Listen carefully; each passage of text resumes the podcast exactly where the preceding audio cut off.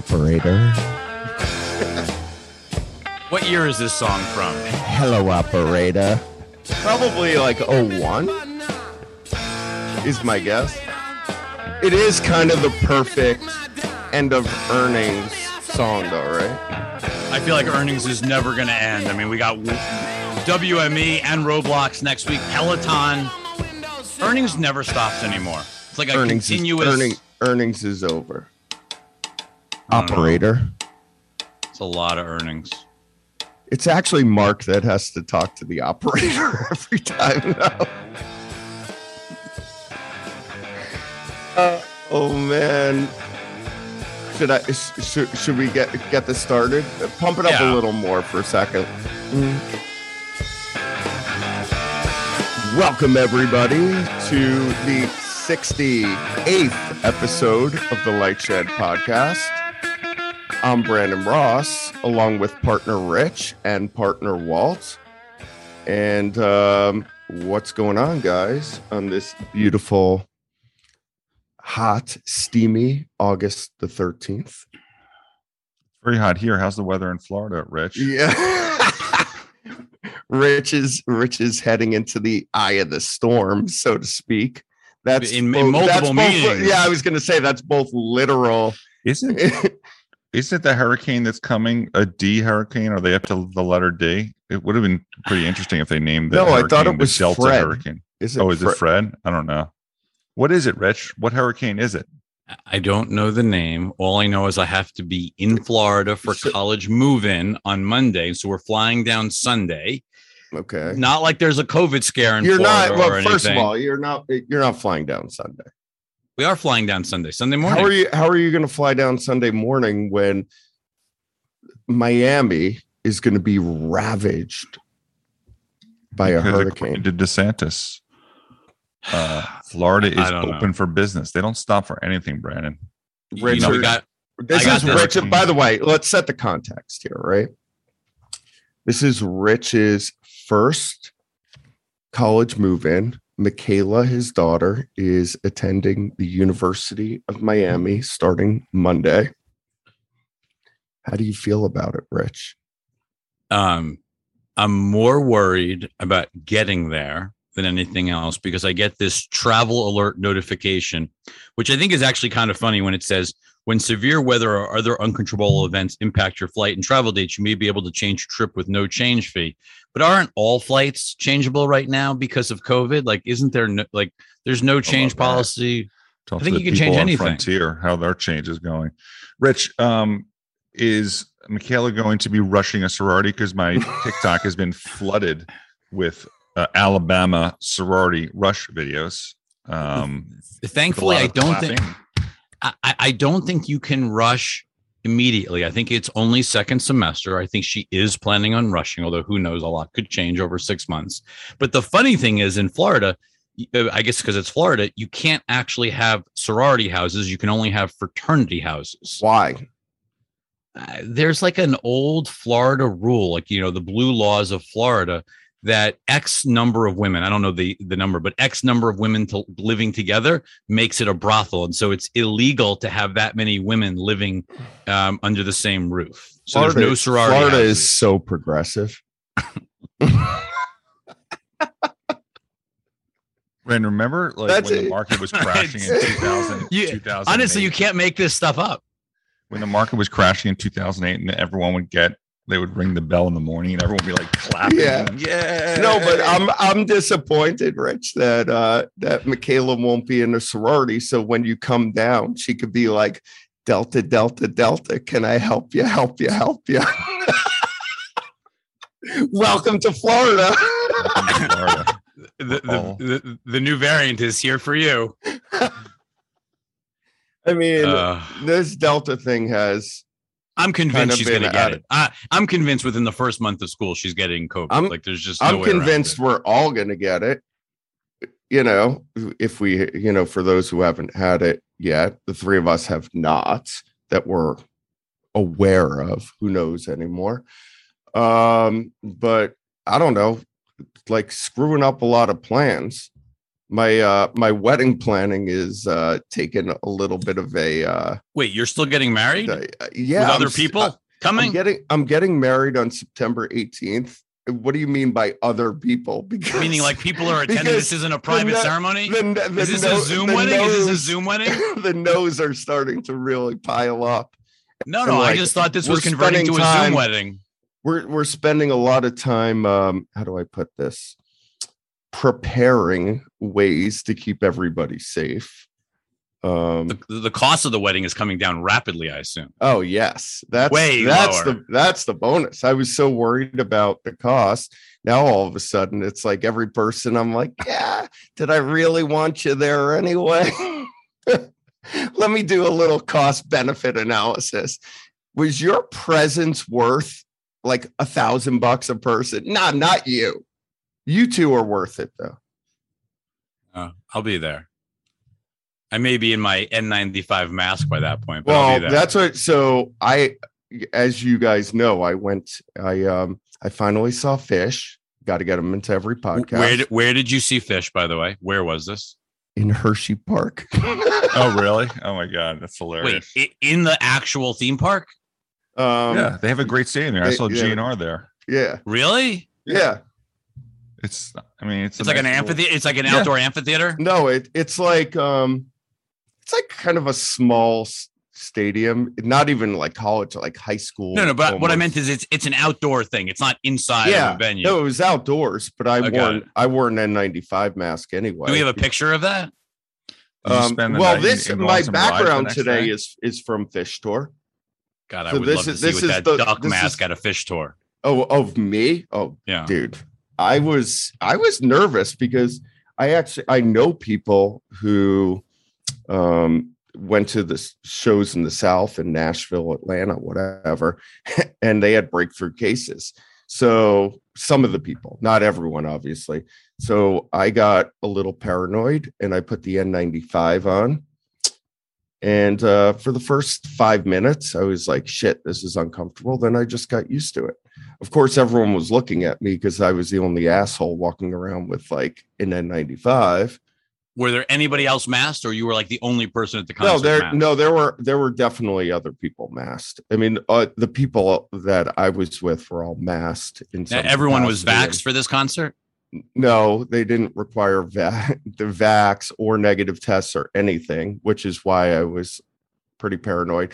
Happily, um, yesterday, which was their you know off day, they decided that at the end of the tour and for fall tour, um, they're going to require vax, um, which I'm very very happy about because it's a little bit nerve wracking. It's especially for me. I'm like getting married in like six weeks, and I want to be able to taste the food at my wedding since I'm paying for it, right? And you- Did you, t- did You'll you be- tour you- the chocolate factory when you were? Would you like the prime rib or the salmon? but they'll taste the same to you by that point. so- exactly.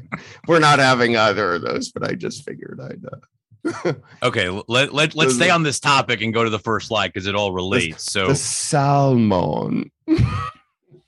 so Brandon, why don't you read the right side and then we'll get into the left side in a minute. What is this like reading Hebrew? We're reading right to left now.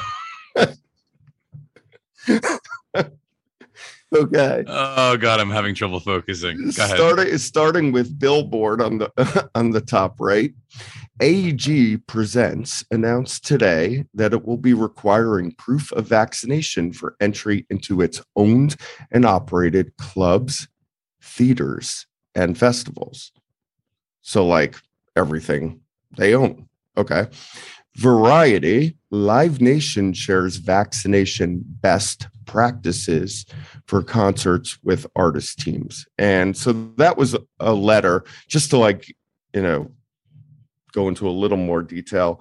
Um, Rapino sent a letter highly last week, highly encouraging um, all the artists that are that are touring under the Live Nation promotion um, to require um, uh, either vax or negative test. They've built the infrastructure for it um, within Live Nation and Ticketmaster.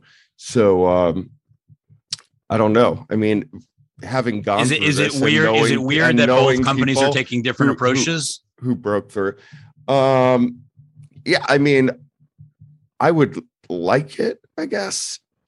Um, if Live Nation went that way, I don't know exactly, you know, what the um issues are in it. I I don't know if they could even require it for third party venues, but at least in their own venues, um, hopefully they get that way. But we'll, Well, part of the issue, I think, we're is gonna, also- we're going to actually have Rapino on Light Shed Live soon, so we could talk through all the issues sur- um, surrounding this.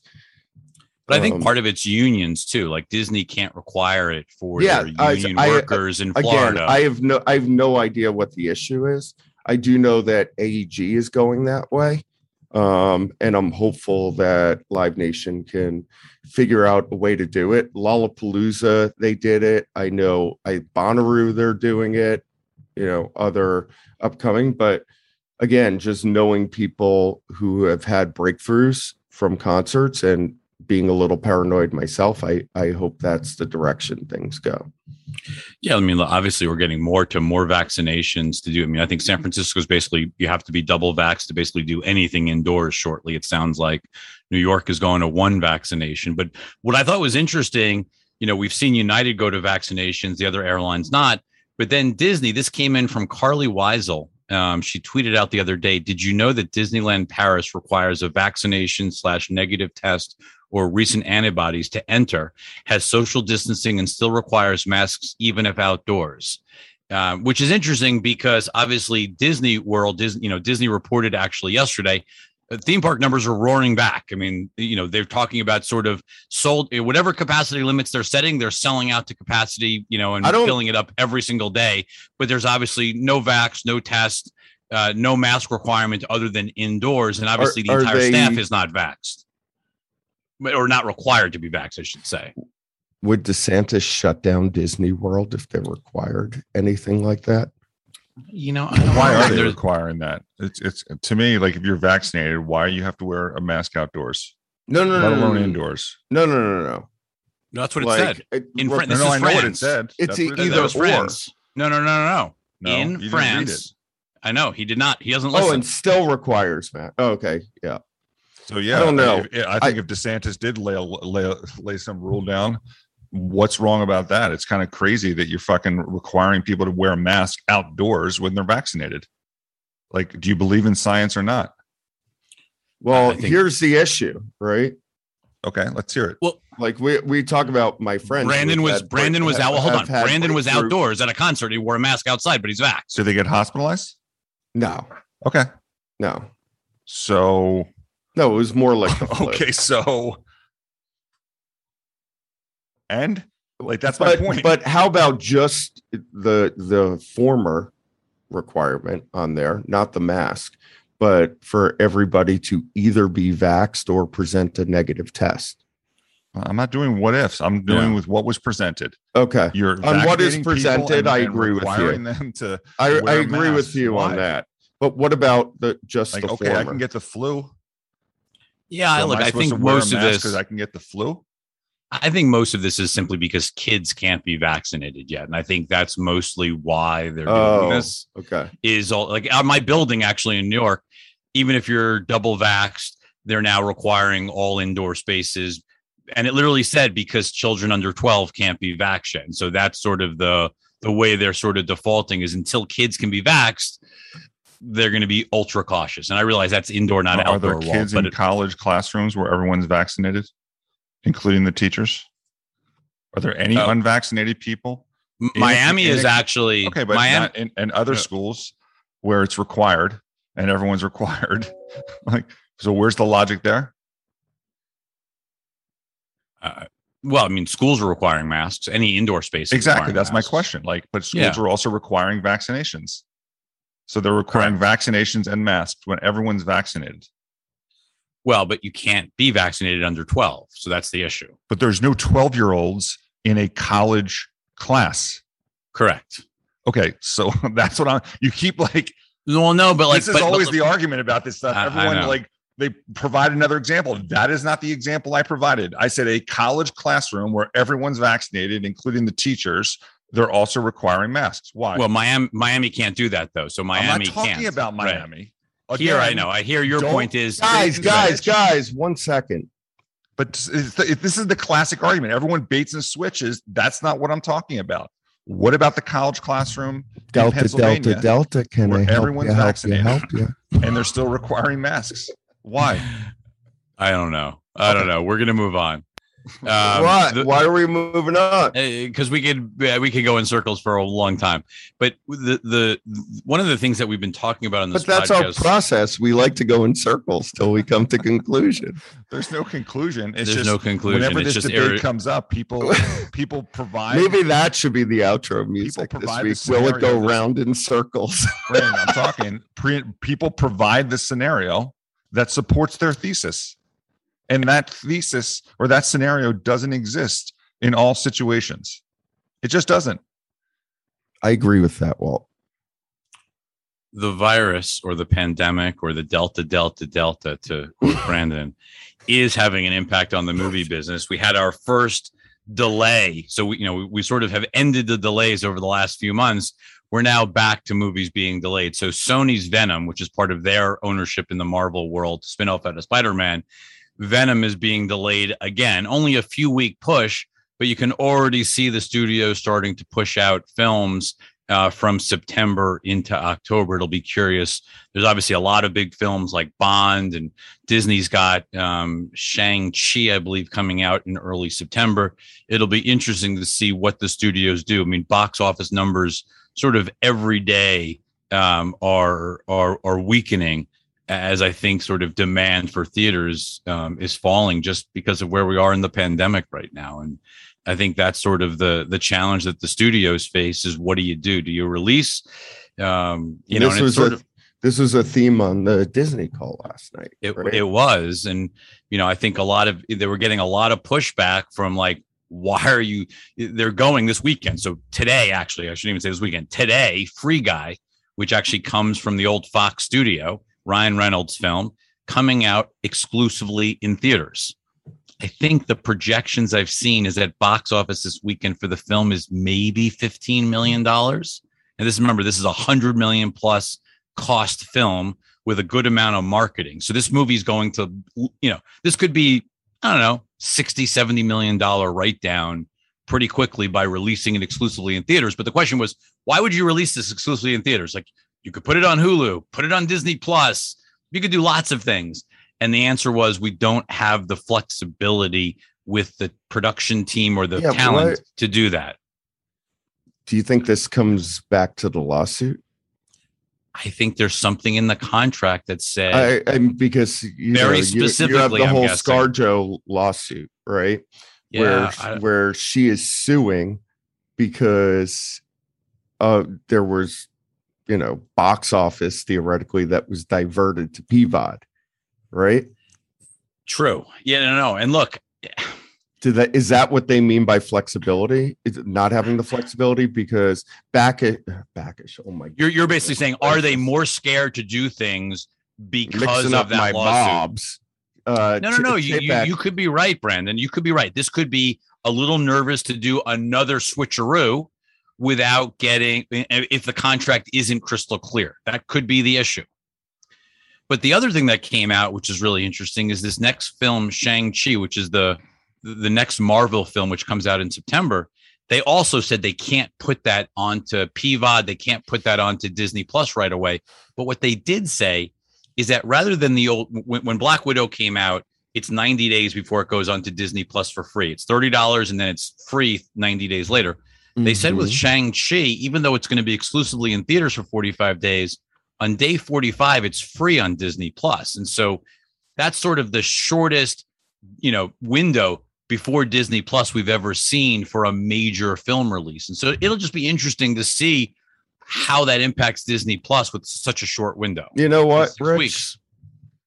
more time to experiment for Disney to Sure. see what what goes where and they have the flexibility and the buy-in to do it because of what's happening in the pandemic. So, you know, they're they're they're testing and they're seeing, and and let's Right. see what happens. More data points, the more you learn. Yeah, of it's course. going to be very interesting to compare to Black Widow, given how it was out the next day, right? So it should, and I think it's a more interesting concept in terms of a new character as opposed to Black Widow.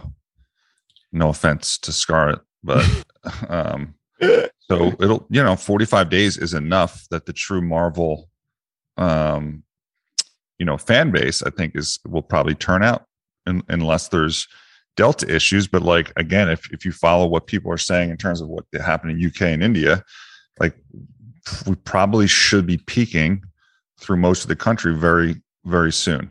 Maybe there's one or two states that are have major issues and we'll see what they look like in a month or two um, or a week or two excuse me um, but i don't know it could be a big number rich apes are going to be all over you on this one We're going to find out. I mean, look, you've got, um, if you think about sort of top movie to date, you know, and you look at a film, the two biggest movies year to date are Black Widow and F9.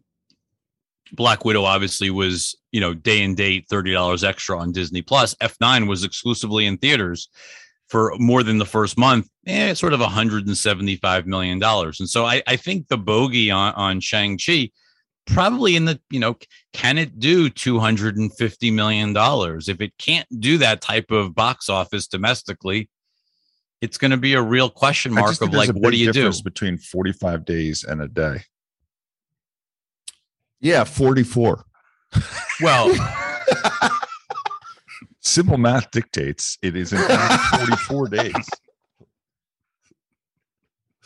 uh, that's why we have brandon on the team is that he is the math expert Thank So, you. Thank you. tho- Contributing those- value those skills at are a amazing. third grade level. Thank you. Thank you. Uh, and, and speaking of 45 days, I just thought this tweet was amazing. This is from Streamable. W- Warner Media reaches deal with AMC to stream Warner Brothers films. This is for 2022, quote, exclusively in theaters for 45 days. And so, Anyone get the punchline there? uh, streaming in theaters. To stream films exclusively in theaters. Um, so dumb.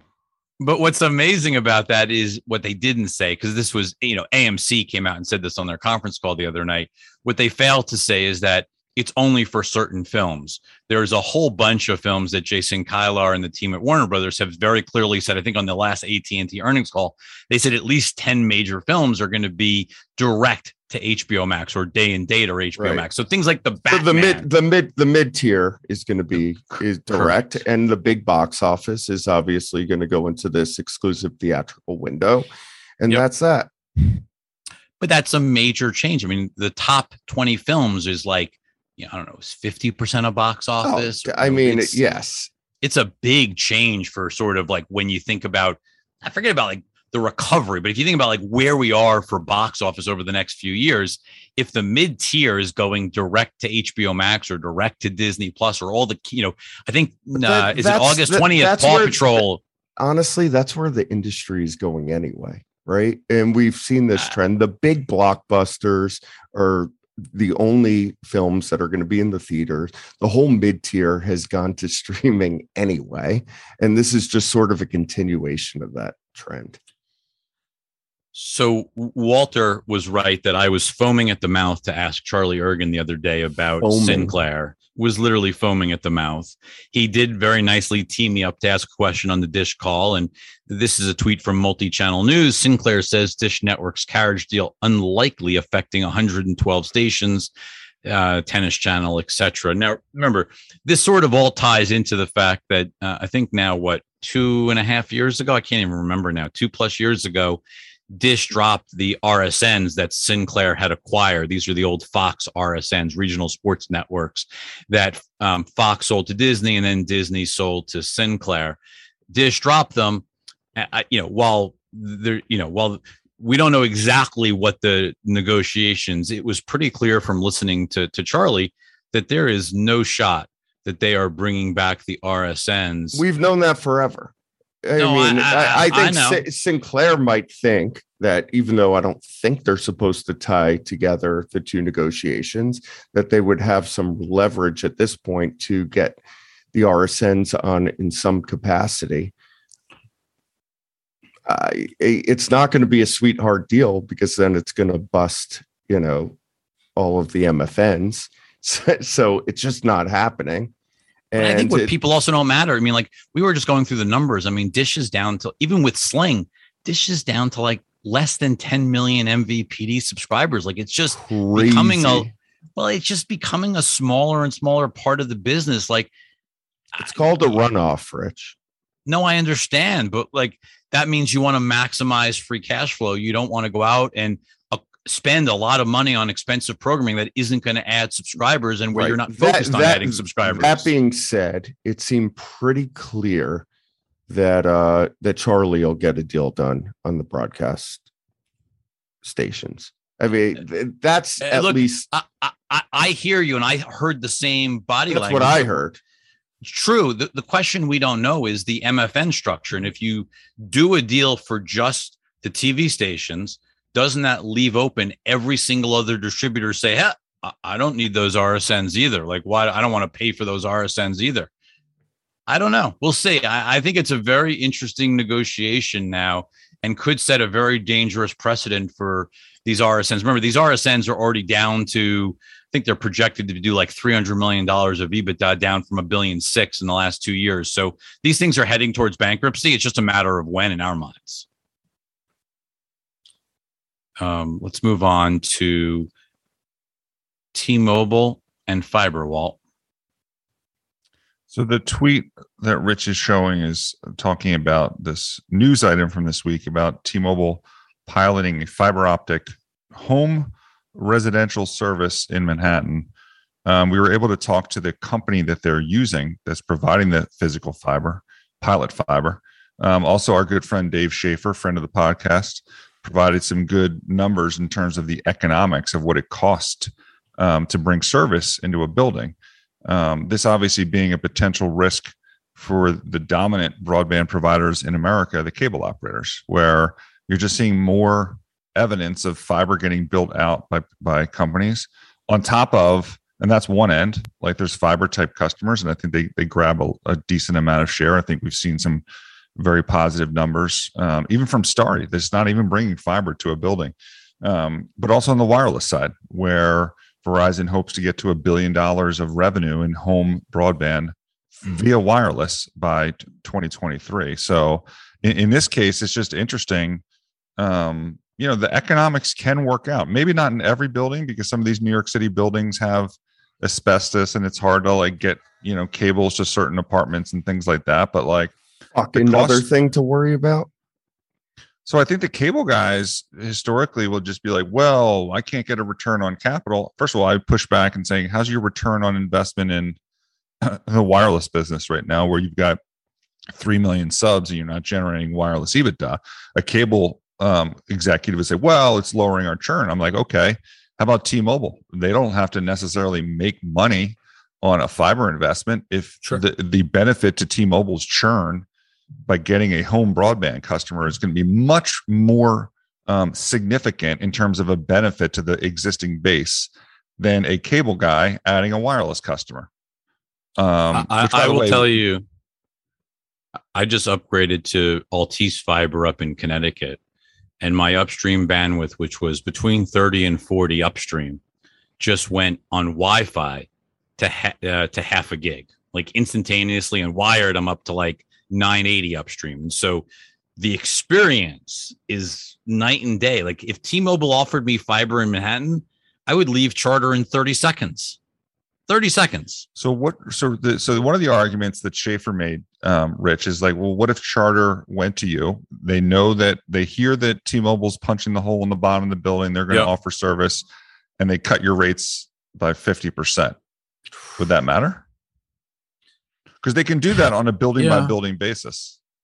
My I mean, look- argument would be like, okay, if you're bitching about Charter, and broadband is is the most important utility that you have like why should 50% price cut Now that we don't shower, right why should 50% price cut matter. Like if you want to get really good uplink and really good downlink, and fiber's the best, like why Well- wouldn't you be getting the best? Not to mention that your cable operator has been fucking you for how many years? Uh, look, I also think, and again, this is nerdy, and, maybe people who are listening are going to call me crazy, but I was just running speed tests over the last few days, you know, like looking at it, and what what what shocked me, and I guess it's not shocking, it's obvious, but the ping time is now like instantaneous. Like literally, it's like as fast as you can touch the button. The like, it's just the the quality of the connection. So it's not just the speed; it's the quality of the connection is so much better because What are you, are you talking about your shot. new fiber connection? Correct. It's But just my- my incredible. question- you just ignored the question. The no, question I'm was- saying it's so much better that I can't imagine if Right. I was actually offered fiber. I don't think the price is the issue. First of all, the fiber prices are crazy cheap because they're trying to grab market share. So, I mean, my Altice bill, what I'm paying for Altice fiber is actually less than what I was paying for Altice For now, yeah. coax for now. But I'm actually YouTube- paying less. YouTube TV was cheaper, and then they started adding fiber. to Yeah. Right. The reality is, if but it's a better delivers- experience. Correct. So If- then, if they so then that's the trade-off. they can right? jack up the price, and they're still probably Yep. going to get you. Yep. I would think they could then, first of all, your broadband price has been going up every year. I don't even know how much I pay now Yeah, for broad. I And it's again, it's a utility, so you have no choice anyway. You got to just Yeah. keep paying. no, I mean, but I even just think like my security cam, like everything is now feeding the amount of things that are feeding upstream and, you know, playing uh, the kids playing games and interactive games and just more and more uses of bandwidth Yeah. in both directions. Like, Uh, a lot of a lot of what's going up though, especially um, in games, isn't graphically intensive. It, they're just signals that are that are going upstream. for that application. But there's obviously Yeah. other applications where uplink is important, and as is downlink. So, um, I don't know. We'll see. We'll we'll, we'll be keeping tabs on this. It's obviously It- just a trial for T-Mobile, but you know, again, I've talked to Pilot Fiber. They got 150 miles in the in New York, and this fiber runs everywhere in New York. This is not just Manhattan. You know, like they got fiber in all the boroughs, going past a lot of residential buildings. Some are going to be easier some conduit's going to be crushed or not available. There's probably going to be under our new mayor, um, whoever it ends up being, it's going to be clearly a huge upgrade from the existing mayor, mayor and perhaps provide some um, opportunity, um, maybe to change how some of the franchisees work in New York City, which is a very critical market, and that that could be something we see replicated in other markets. Um, and this, by the way, is is aside from the fiber that's occurring in suburban markets as well. This is not just cities. So anyway, Look, I, I, I just think, Walt, part of this is just cable Is companies fiber- in the U.S. are just reticent to actually dig up the ground and lay fiber. I mean, Altice is really the only U.S. major cable operator willing to dig up the ground again. first of all, there's Uh, there are telephone poles or electric utility poles that you can get access to. So it's not about digging up the street in those Well, situations. In New York City, it happens. well, New York City, but there's okay, but you have conduit going into these buildings, Brandon. It's not Yep. about digging up. Yes, there are some conduit that's crushed in a certain percentage of the building, but according to Dave Schaeffer, 70% of the buildings in New York City um, have good conduit right. and usable I conduit. don't I don't understand why cable's not being more aggressive in fiber. It seems between not just the B2C opportunity, but the larger B2B opportunity. I mean, you're seeing Liberty Global in Europe because it's do a, it like because it's a it's it's a legacy cable view of like squeeze as much return out of your Yeah. capital investment that you've had. Yeah. So like, do you think these guys are really investing for the next 10 or 20 years? No, they're going to squeeze No. as much cash as they can until they're forced to invest because of some of this competitive things that may or may not be happening. But I thought there would It- never it's be no another different- big cable capex cycle Yeah, again. but, but guys, I think Walt just nailed it. It's no different. No, no, but Walt just nailed it. It's no different than Disney and Viacom and all of these companies. They didn't do streaming, right? They could have done streaming a decade ago with Netflix. They milked and milked the cable infrastructure, their old cable business for as long Yeah. as they could until it was holy shit, we're going to get disintermediated. We better do streaming. Like it, it is just well, I mean, like a guy, a guy like Tom Rutledge, right? what does he give a shit? He's not He's looking at it- retirement. He's looking at retirement. Exactly. He just wants to get that stock up as much as possible in the near term. And how do you do that? You explode free cash flow. How do you do that? You don't, don't dig dig up. I had this exact fucking digging up the ground. That's I had it. this exact conversation with someone at Liberty Global um, who will remain nameless talking about the US market. And they were just like, look, like, what do they fucking care what happens 10 years from now? like, if you can maximize your free cash flow now and get your stock price up, that benefits the executive that's in that seat at that moment. Totally agree. Yeah.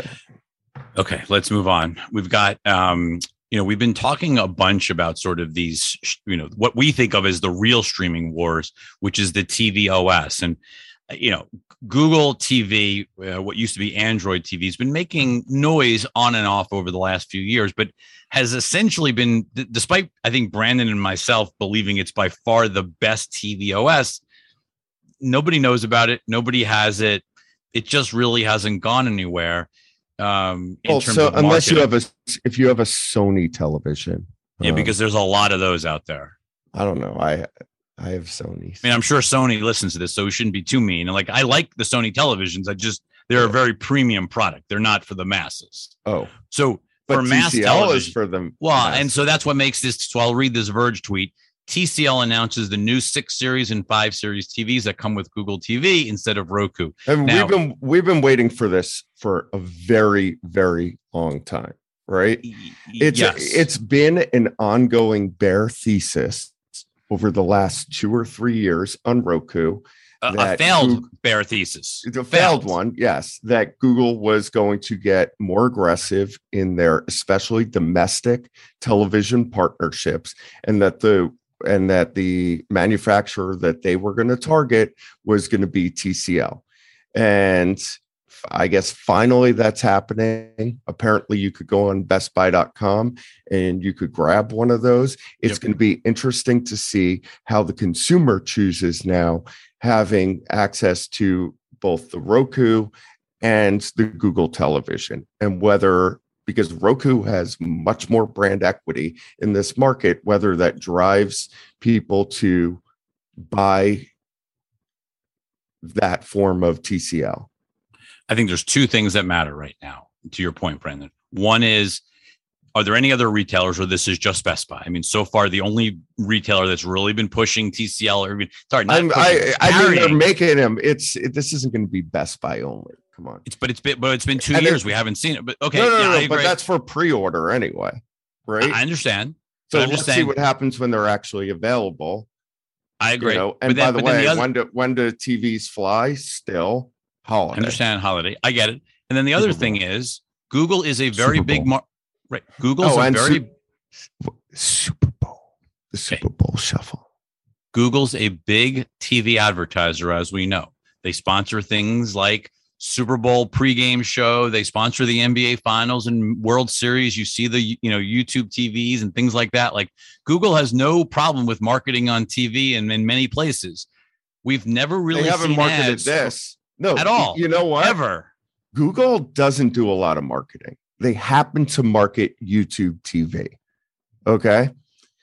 Do they decide that this is strategic enough that now that they have this more mass market relationship that they lean into pushing um I'm going to say no, and I've been on the wrong side of this anti Roku thing. Um, you know, for a while, thinking that same thing with Apple, like that Apple had this opportunity during the last um, phone cycle to partner with AT and others to give you free Apple TVs. Um, I think, like, and we deal with this on the venture side as well, where you're always worried what a company like Google is going to come do and, and squash the small company. Not that Roku is small, but you know, the challenge. the reality is that you know what Google's got a great ad business on search, but some of this other shit, like they're just not, you know, they don't have the same impact that I think people fear that they're going to have on the market. And I've certainly been the bi- biggest guilty one of that in this in this scenario. Them and Apple both. No, I look, I think that is sort of I think that's why Roku stock continues to do so well is that I think its big fans take that exact view of like, oh, yeah, they could get killed, but you know what? They don't. It, no different than Amazon and Netflix, right? Like you could have never owned that Netflix because you were worried about Amazon killing them. Right. Even back to the DVD days, people were worried about Amazon killing them, and like you know, Spotify's done great even with Apple Music. Like it's very hard for these big companies to win, quote unquote, win. Um, in these, I, I guess the best word is ancillary businesses, which is sort of your point of like 100%. they'll And, have an impact, but they won't win. Right. Are they going to wake up one day and say like, okay, now we're going to go after this business? Like if they haven't done it up to this point, where, where's the evidence that that's happened in any other of these areas that they've gone into? They went, they went, you know, really strong into Google Fiber, and then they was kind of like, eh, like, and, then, and that's what they do. They just go, you know, we had a fun there's a trip to Kansas City. Walt. yeah, they have a big announcement. Everyone's like, oh my god, Google, and then it's like, eh, and then like it quietly gets killed. How's Brandon? Project Fi doing, Google? Uh, AEW, Brandon. Am I reading? Okay. We're sticking on this theme. We've we've kind of beat this, you know, to a pulp already.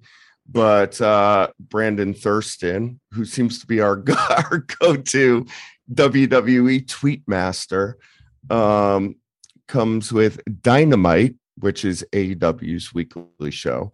Wednesday was 6% away from Raw last night in 18 to 49. MNF last year took 7% off of Raw's numbers. That's Monday Night Football. It seems pretty likely early weeks with Punk and Bryan are going to result in Dynamite outdoing Raw in 18 to 49. That would be pretty crazy, right? Like that's a Wow. pretty crazy prediction. What I don't actually, it's not a crazy prediction because it's I'm something sorry. that I if think you didn't know, but I'm saying if you didn't know even anything, without like, Monday Night Football, I think that it's I think it's possible. Okay. Um, which is yeah, pretty nuts when you take a step back that AEW is just a couple of years old, spends a lot less on their roster, has not even a fraction of the brand equity that um that WWE has. so what would you do if you were Vince? If you were sitting in Vince's shoes, what do you do, I probably take some risks. right? talent wise? Yeah. And I don't know. It's interesting because they got rid of, you know, there's like two or three of the top 10 wrestlers on their roster in the last, what is it, three or four weeks. Um, I, I don't, I don't necessarily get it. Maybe that's the beginning of the, of, of Sort of a purge be- before you hire some new. Yeah. well the yeah the purge before they really shake things up um i don't know but look it's still a few years away on these television deals and AEW right now is getting like 40 million and you know for their 2 hour slot um for the 2 hour SmackDown show WWE's getting more than 5 times that so what's up Sounds like I'd like to be an AEW investor right now. That's what that tells me. Okay. Uh, let's move on to uh, a little. Um, we're going to Telesat. Well, So Telesat um, is a Canadian satellite provider. They actually provide services to our friends Dish for video. That's a horrible legacy business, um, but they are getting money from Spectrum and now borrowed some money from the government. So this is a big part of the story here, which is that they're going to put up a LEO constellation. Um, that's very purpose driven towards the enterprise segment. So there was some question because the whole ability to monetize their Canadian C-band spectrum, which by the way, the numbers that Canada paid for that same spectrum that was sold in the US for those big numbers, you know, the stuff that Verizon paid 54 billion for, similarly very high in Canada.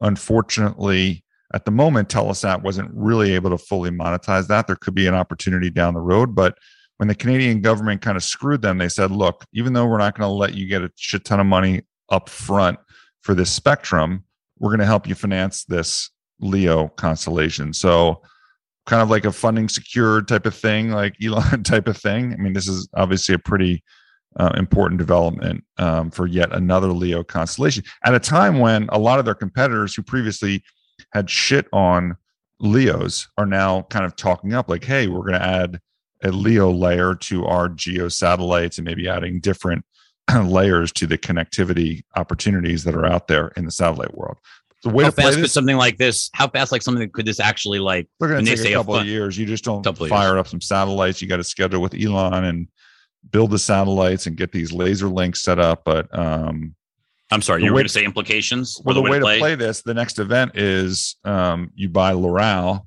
and Loral is kind of the back door into owning this thing, which is not you can't really own now. And I think they're probably set to merge these two things together. And Loral, by owning Loral today, you can own Telesat stock tomorrow and a piece of this um, Leo future. Remember, um, Elon's SpaceX Starlink, which is a Leo constellation, is a massive driver of valuation. You obviously you can't invest in that in the public markets yet, um, but people have assigned very high valuations to Starlink. A different target market There's a market, but different SPV every day, marking the valuation there. exactly. There's lots of different satellite SPV or uh, SPACs or whatever that are coming out, SPACs, or SPVs, SPVs, yes. whatever. they keep marking that that up. So Telesats is just another way to kind of play this area. So I feel like everyone who interviews with Lightshed Ventures is like, yeah, I'm involved in an in um, SpaceX SPV. Yes. Like, how many of these things are going around? It's like every Look. employee's like dumping. Remember before dumping, Facebook dumping. Come on, public, space it is space is expensive. before Facebook went public, there was a ton of that shit going around too. I know. And, you I'm know, kidding. Brandon, well, let's go to sports betting. You want to read both of these, or start with the first one at least? This is, this is a lot of text.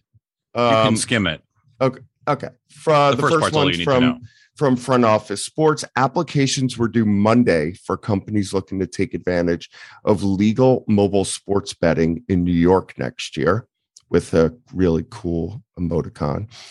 Um, some world renowned brands are looking to get in on the market, estimated to bring 500 million plus dollars in annual state revenue.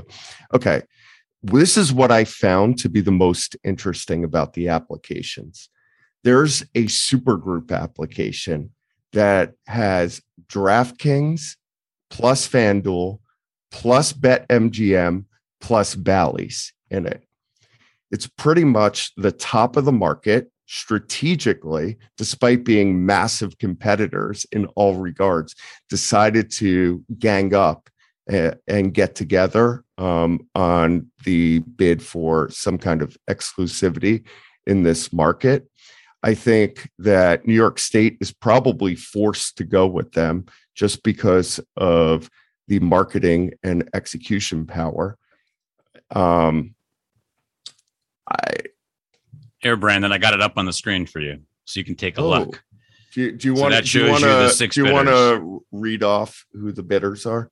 I mean, look, there's this hillside, which is Bet 365. It's Kambi, which is actually tied to Penn and Fanatics. Yeah, Betfair, which is sort of Bally's, Bet MGM, and DraftKings all together. TSG, which is Fox Bet. Another Kambi, uh, which is tied to this is the sort of the super one I think you were talking about.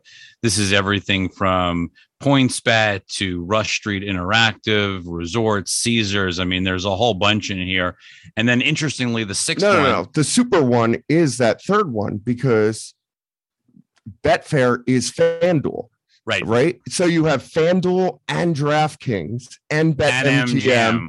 and Bally's, Bally. which, which ties in obviously, you know, the RSNs, not the RSNs in New York yet, but my guess is that this, you know, situation right here would probably wind up being where there's some kind of MGM, MGM, And you got and, no- and, deal. And number six, you got the score, which Penn is buying. Who knows whether they win? I'm just yeah, those are the I, I was I was gonna say I, I think it's you know pretty obvious what's what's going to happen there. Now, but then the the other part of this was the second tweet that you have on here, which is DraftKings is buying Golden Nugget, Nuggets online gaming to get at a database of five million plus gamblers, which I guess the more we've sort of dug into the the the score slash barstool slash Penn um, combination that we are talking about on the podcast last week, the, more it sounds like it's sort of a way of getting at hardcore gamblers, which is it looks like the same thing that we're talking about here with DraftKings. Right. Like, how do you find, how do you source hardcore betters rather than just the people that have been maybe playing fantasy um, in the past. Yeah, and this goes back to kind of what's going on in Penn Penn Barstool land, where there is a you know dedicated funnel of betters that you know well there's a dedicated funnel of listeners and watchers consumers of barstool content but they're not necessarily betting or betting with Penn. So they need to expand the kind of owned customer list, which is yep. one of the reasons. There's obviously other reasons um, for the score. And now you're seeing it again on this Golden Nugget deal. So it's just setting up. We talked about this um, in the past. Like, what does this industry look like eventually? And it's going to be an oligopoly. and like these pieces are coming together um, for that to for that to happen through consolidation and the continued um, and the um, big winner just building the big of, the, of media alliances and, and, the big winner just to be clear because i listened to their conference call the other night the big winner is going to be fubo uh-huh who's also dumping stock onto the market today to stay alive so that they can try to compete in sports betting. They're trying to sell another $500 million of stock, but I digress. Um, let's move on to a lot lower than the last time they tried to sell stock. They keep selling lower and lower and trying to jam more and more stock into the market. Um, uh, it was always nice that the person that said "great quarter, guys" uh, to open up the conference call in Q and A is the same investment bank that got given the mandate to sell stock today. So I always like how that works. Um, uh, the street, the streamable. Uh, has name, a tweet. You can name the bank, Rich. It's okay. We've we've we can say Needham. Needham. We're calling um, it. Yes, and who's Needham. the analyst, Rich? Laura Martin. Okay. Laura Martin said great quarter. It's fine. And says it every to- says it every quarter. Every quarter. Great quarter. My favorite um, Laura Martin was when she was interviewing Gandler um, at her conference. Oh God, this and is amazing. Is, is like amazing. talking and is like talking about sports betting, and she had just written, you know, some whole thesis on why Fubo was gonna, you know, that was so valuable because of sports betting, and then said to Gandler, "I don't know anything about sports betting, so I defer to you on it." It was amazing. it was literally amazing. Uh, so this sort of brings our worlds together uh, again, Walt. So we've got the streamable with the uh, tweet AMC Plus, which is the ad-free version of AMC. It's basically a way to get the AMC channel directly um, without a cable bundle.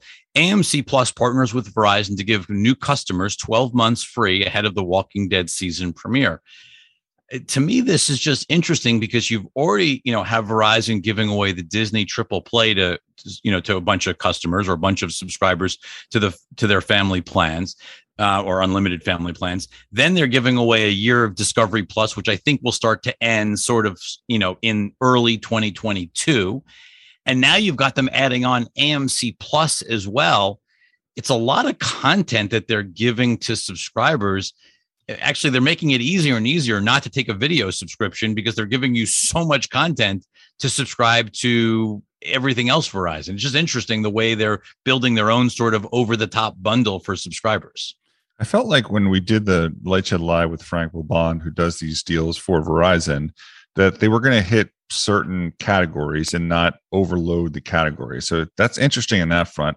But my impression here was like uh, Verizon must be doing pretty well by their content partners because they're delivering low churn subscribers. So, I mean, we don't know the economics there, right? Well, what is AMC no. paying in terms of that thing? So, Verizon, maybe in this case, and I don't know this from having talked to Verizon, but maybe in this case, Verizon's getting some payments from AMC that's also going to kind of flow through into their service revenue and AMC is getting some customer acquisition and, you know, at a low churn, higher quality type of customer.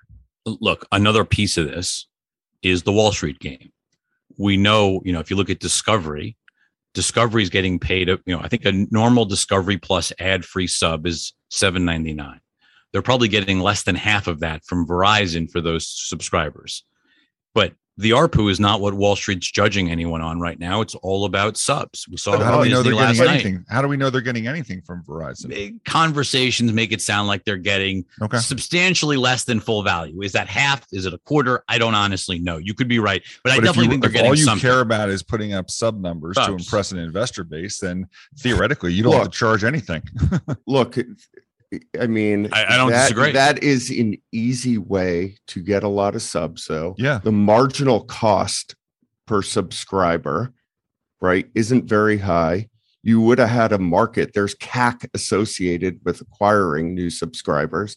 So, the fact that they're getting paid half or whatever it may be is still probably a pretty smart deal for sure um, for discovery, sure. especially being more as a streaming service in unknown quantity. Right, but like Disney's giving, I mean, 44 million of Disney's 160 oh, well, that, subs I know are coming out of oh well, they're coming out of Hotstar where they're getting less than that's a, a that's a whole different situation. No, no, no. But I'm like just saying. But but but but my point is larger. Of like, I think this is a, a sort of a this is a problem across the entire media industry right now. Everyone's looking at subs. No one's looking at ARPU. No yeah. one's looking at revenue. No one's looking at profitability. It's just subs, subs, subs, and there's no underlying context. And so it it begets horrible behavior among the companies sure. to drive the sub numbers. I mean, Discovery. Meanwhile, you know, of- there, if you look at what's going on with HBO, and HBO, as we know, has been outperforming, they're actually going the other way in disentangling yes. themselves from the Amazon deal.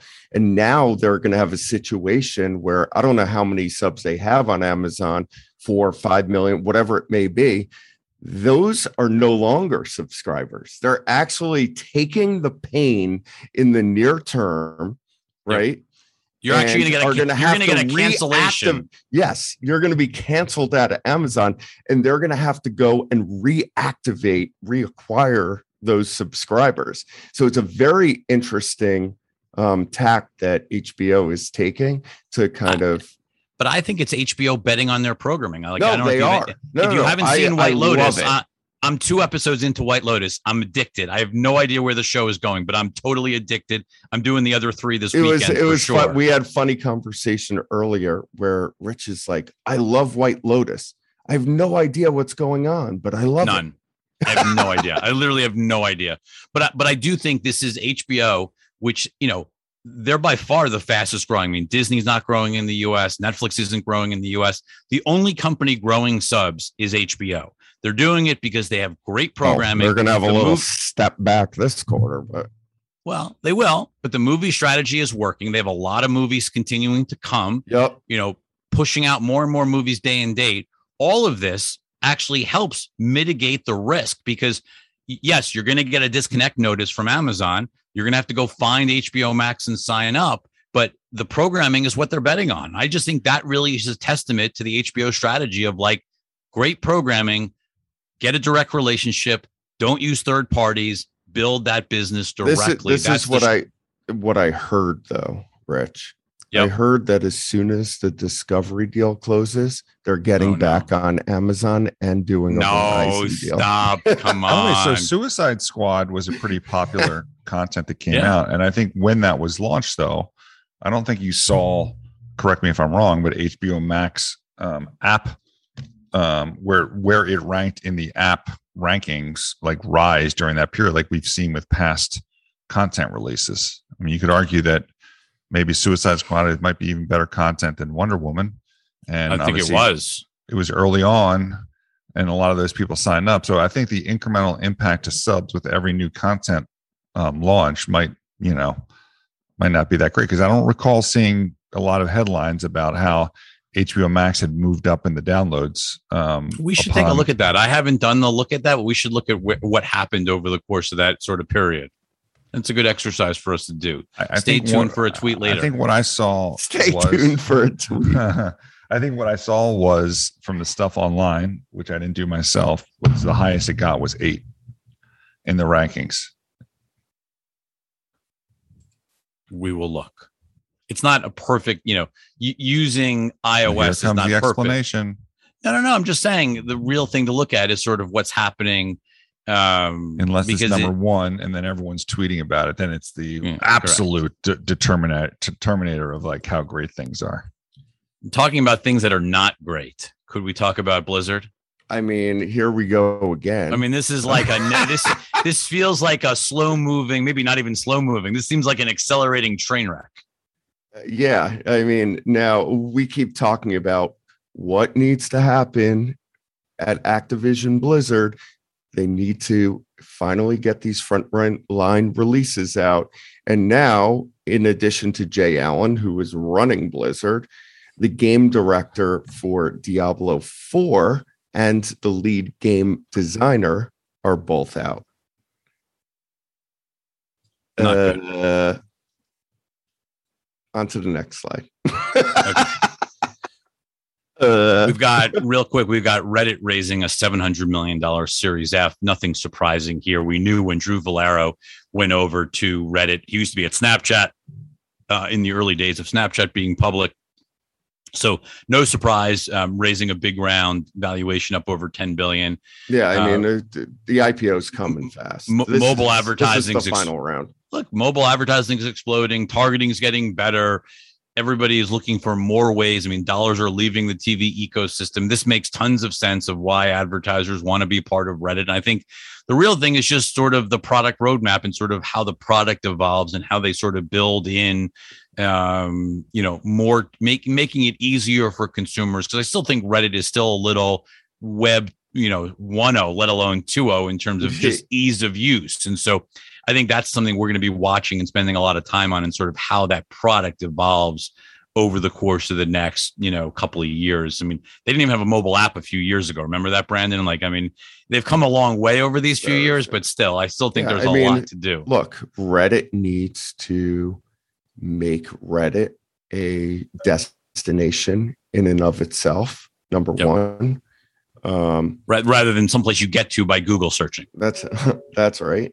Um, and and number two, you know, really make brands feel comfortable that they are, you know, being associated with the right content on Reddit because there's, you know, there's a lot of content on Reddit. More to come. We're going to be spending a lot of time yes, on Reddit. They keep it simple, stupid on Reddit. I know you guys were looking forward to my um, 3D Bitmoji. That's not Um, you. It is. That is that. That's my Bitmoji. It doesn't look that like is- you at all. I mean, look, you can redesign it, but that's the best I could do. I mean, uh, you know, it it doesn't it doesn't look old enough. That's the problem. But it's just very hard it to get facial even, age. It looks like Bill Gates. It's the worst Bitmoji I've ever seen. It's with someone I literally, know, you're ever. It looks nothing this. like you. well, I don't. you- You can Nothing. redesign it. Oh, okay, fine. But uh, the reason I bring this up is that Snap is putting so much effort into this sort of virtual world. They just the information's got a story. Snap just hired Facebook AR executive Joe Darko for its own AR development relations, demonstrating how the two companies aren't just competing for the same consumers, they're also competing for the same developers. And we've seen Snap do a ton of acquisitions in AR, a ton of acquisitions in commerce. They clearly are focusing on the map. Brandon's been talking about how sort of this is step one, could be step one into sort of a metaverse with location and concerts and media. And, and I just think if you look at sort of what 3D Bitmoji now looks like, and you're starting to see them on everyone's Snap profile, that's what mine looks like on my profile. I know you don't think it looks like me. That's fine. Um, you're more than welcome to redesign it. But the point is, Snap is moving quickly in this direction, and I I don't think while while Facebook says they're a metaverse company now, I actually think that there's so much more to what Snap has done and is showing that actually makes Snap more likely to be successful in the short Facebook is always kind of playing from behind these days. I know. I'm just saying. I think Snap is actually. They're not talking about it, but I think Snap is actually doing it. It feels like Snap is like perfectly positioned to take advantage of Yeah. this in a We've very talked about way. this so many times. uh, Obviously, in mixed reality to start with. Yeah. with, right. But now you're seeing them not just make acquisitions, but on things. but hiring Facebook executives or senior talent from Facebook is interesting from from a Snap perspective. Yeah, senior talent seems to like to leave Facebook anyway. So our fa- oh, that was mean. Oh man, brutal. Okay. Um, final topic of the week. Where else would we want to end off? Which is um, a Josh Kosman story, um, which doesn't really seem like a story at all. Which is, uh, and um, Alex Steigrad actually tweeted it, but n- new from me and Josh Kosman. Viacom CBS is waiting for other suitors, meaning they don't Sources? have any sources. Yeah, sources Scoop. um, which is sort of funny because we've been talking about the fact that there's no obvious buyers for Viacom and CBS. That's not why it's funny Why is it funny? because it's Josh Kosman. Well, I, I I hear you. I, I like. I, I just think the the part of this is just like Viacom CBS being for sale. I mean, first of all, no n- no shit, right? Like everybody in this media space is for sale. The the spaces needs to consolidate. Everyone is facing stronger and stronger headwinds, but there needs to be an obvious dance partner. And right now, with, But you with Warner- you think Shari's ready to go there? no, not right now. I think you you wouldn't sell. I mean, this reminds me of when Warner Brothers. Remember when Rupert tried to buy Time Warner, Yes. and they said, "Nope, we don't want to do it until we have more bidders in the marketplace." And so they waited two years effectively for AT and T to be ready. I feel like that's sort of what we're at right now. Like there aren't obvious multiple bidders in the marketplace. Well, I mean, that worked out pretty well for for Bewkes. I mean, you know, Jeff uh, walked away with I think Yeah. four hundred million dollars. So I mean, And AT and T walked away with a net loss. eh, uh, better for AT and T to recognize the need to No, get out than to keep waiting Yeah, and waiting and waiting. Fail Like, they waited Fail fast. correct. I mean, look look at DirecTV. They waited so long to punt DirecTV. At least on Warner, they're realizing it needs to be a separate company sooner than later. I, I mean, I actually give them credit for for recognizing it far sooner under Stankey than waiting another two or three years to be in a worse position. But I just think the Viacom story is funny because there's like just no obvious, like I just don't see like who could be the buyer of of Viacom CBS. And I don't think Shari wants to break the company apart because a Comcast bid requires breaking the company apart. And she worked so hard to put it together.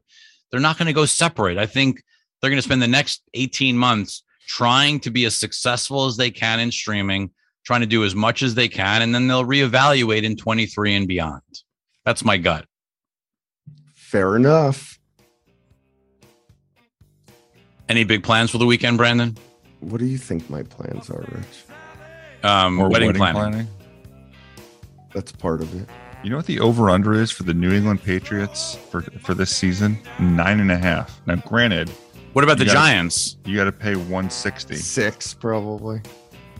Don't You're- forget, Patriots. I know. I think it's a six-win seven- season. Seven. We have an extra game this that. year, though, I right? understand that. But look through their games. Nine and a half. You have to pay one sixty on it. So like the, they're trying to move the book.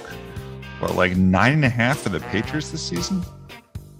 Football's back, Rich. Preseason I know. last night. I'm so freaking excited, Jalen Hurts Walt. looked pretty Like, good. We have Kez, Quiz. I don't even know how to pronounce it. Quiz Walk Watkins. I mean, I'm a little scared for the Giants season. I'm not. I do not have high hopes for the Giants season. No, I mean the, the the, Cowboys are- Giants. The is this is in this the year Daniel Jones breaks out? Oh, and, and Brandon, why was the down again? Giants? Why was the Giants Miami game moved back to New York? They relocated the game. I didn't even see that. over yeah. under on the Giants is seven and a half. Seven and a half. Cowboys are nine and a half. But That's remember, probably about right. Giants have the secret weapon this year. Jason Garrett. On that note, Okay, so this this week's outro music is music that Rich has been begging for. because I love this song. Didn't, it didn't quite make the intro. It is a great wedding song. I'm making sure it's on the list of songs. Awesome.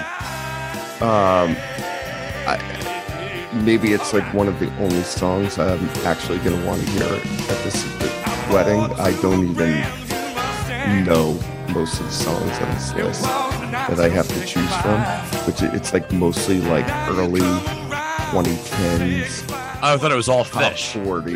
Isn't No, there like a Phish hour? There's no Phish hour.